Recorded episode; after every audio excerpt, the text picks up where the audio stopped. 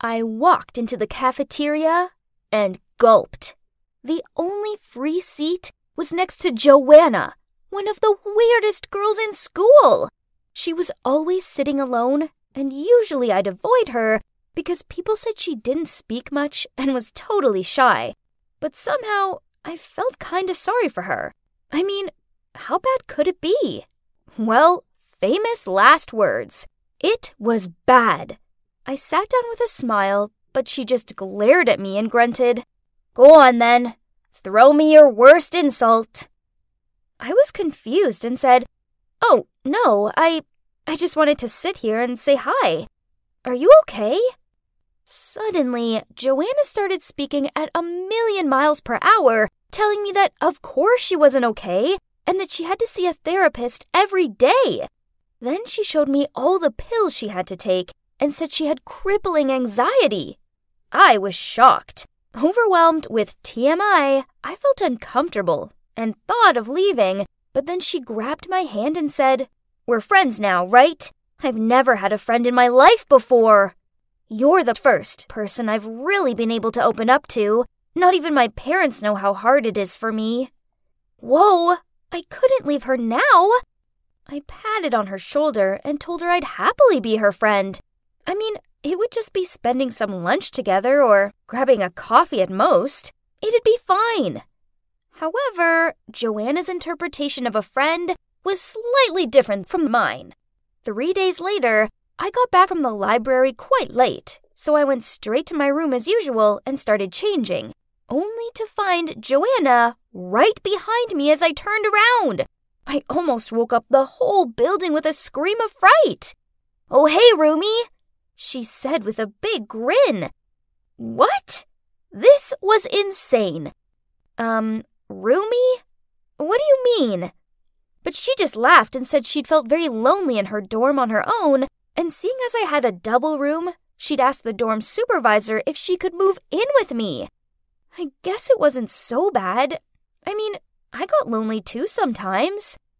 So that night, we stayed up super late chatting. And to be honest, it was actually nice to have a roomie. We became quite close. And a few nights later, we were having a movie night. Joanna turned to me and said, Carrie, there's something I need to tell you. Oh no, Surely there wasn't any more disturbing things left. How did this girl cope? But then she started blushing and said, I have a crush on someone. His name is Mitch.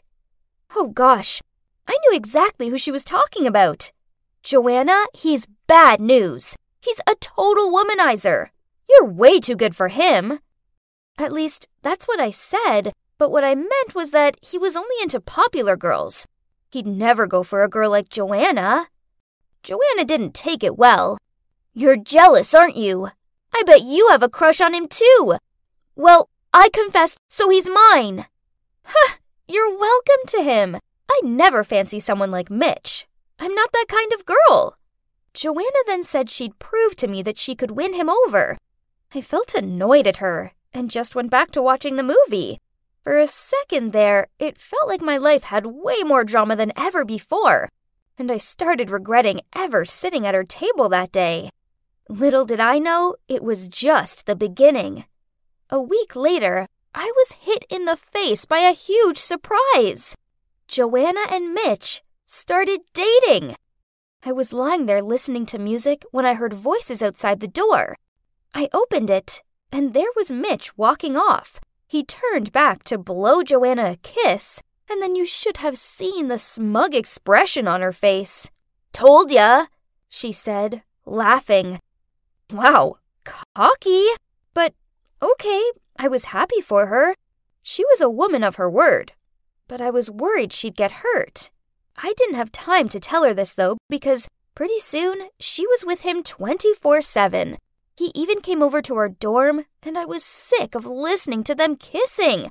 They were disgustingly lovey dovey all the time, and it quickly became exhausting. On Valentine's Day, he sent 100 balloons to our dorm, and I couldn't even get through the door. Could he be any more over the top? It wasn't even that romantic.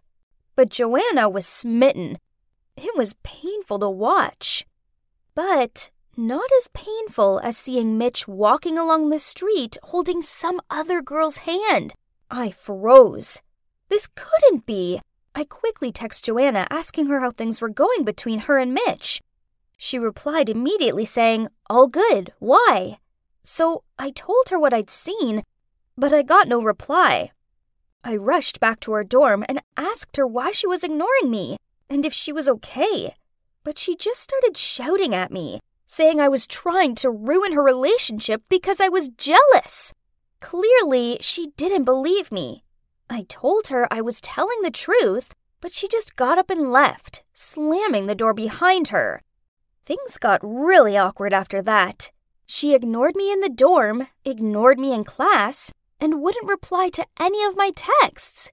And she still brought Mitch back to our room and kissed him in front of me. Eventually, I couldn't take it anymore and asked her to move out. But I didn't expect what would happen next. Joanna lost it. She started shouting, What's your problem? For the first time in my life, I'm happy and someone loves me. And there you are, trying to ruin this for me. And now you want to kick me out? It's not my fault you're single, Carrie. Maybe if you stopped being so jealous for a second, someone would like you back. I couldn't believe her. I wanted to scream. She was the worst. And the next morning, it got even worse. I was sitting with some friends before class started when suddenly Joanna walked in and burst into tears. People ran over to her and asked if she was okay, and that's when my blood ran cold. She started saying how I'd been bad mouthing her boyfriend, and now I wanted to kick her out of our dorm. And then I heard my voice. I looked over and she had her phone out and was playing a recording of our argument. Of course, she'd edited it to make me sound like the bad guy. Even my friends looked shocked, and Joanna told them all how I was a two faced, good for nothing kind of girl and that I loved to gossip about everyone behind their backs. I tried to explain to everyone that Joanna was lying and that she was just angry, but everyone looked at me in shock. It was like they believed her. I was stunned. The next day, I noticed Joanna showing my friends some photos on her phone. They were screenshots of texts from me, but she'd edited them to create a total monster out of me. One time, Joanna had messaged me laughing about how my friend Valerie had the worst hairstyle ever, and I joked that she must have cut it by herself. And there was the message where Joanna talked about how Mitch said his ex, Anna, who was also our class president, must have been flirting with the economics teacher to get good grades. And I said, Has Anna sunk that low? Not only having an affair with a married man, but basically committing academic fraud? I don't think she would do that, though. But of course, Joanna had cropped out the last sentence, and she didn't show her parts in the conversation either. By that way, I looked like the worst friend ever. I tried to tell them what Joanna was doing, but they were too hurt to believe me. But that's not all. You see, Joanna had sent these messages to the whole school. For the rest of the day, people were coming up to me and telling me I was nothing but a mean girl. And then at lunch, I went to sit in my usual spot with my friends, and suddenly they all jumped up and left me there alone. I could hear everyone whispering about me. And then the most popular girl, Amy, came over to me and said I was a disappointment to this college, and I didn't even deserve to be here. I couldn't hold back my tears, so I rushed back to my dorm. But standing there with her arms folded, blocking the door, was the dorm supervisor. She said that she'd received reports about my behavior and that I had one week to move out of the dorm. I didn't understand. What had I done? Apparently, people had told her I wanted to get her fired. And then I remembered Joanna saying those exact words and asked me how she could report to the manager. So I'd sent her a text explaining how to report her. Oh my gosh, she'd even used that against me? This was too much. I went to find Joanna. I was furious. She was ruining my life. When I got to class, I planned to show everyone our full chat conversations, unedited. But I didn't get the chance because Joanna was sobbing hysterically, and everyone was comforting her. She was saying how living with me was torture and that she had to take medication to deal with me. Enough! How dare you! I screamed. Why are you doing this to me? What did I ever do to you? Joanna, of course, started crying even louder, and everyone stared at me like they wanted to kill me. I walked out of there feeling completely empty.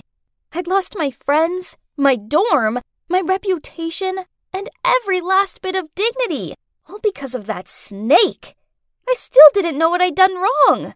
The more I tried to understand it, the more everyone defended Joanna. It was useless. No one listened to me. Eventually, I ignored them all, moved out of the dorm, and acted like Joanna didn't exist. Fortunately, I made some new friends that loved and trusted me and never twisted my words. As for gossiping about me that everyone else still did, I learned to block it out.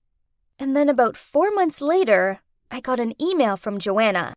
I was shocked. She said, Carrie, I'm sorry. You were right all along. Mitch was cheating on me, and I should have listened to you. Please forgive me. I'm begging you. I'll do anything to make it up to you. I'll confess to everyone. Please, let's just be friends again. I miss you. Huh, not in a million years. I deleted the email right away. There was nothing that she could do to ever make it up to me. She'd ruined my life, and I was done with that toxicity. Good riddance.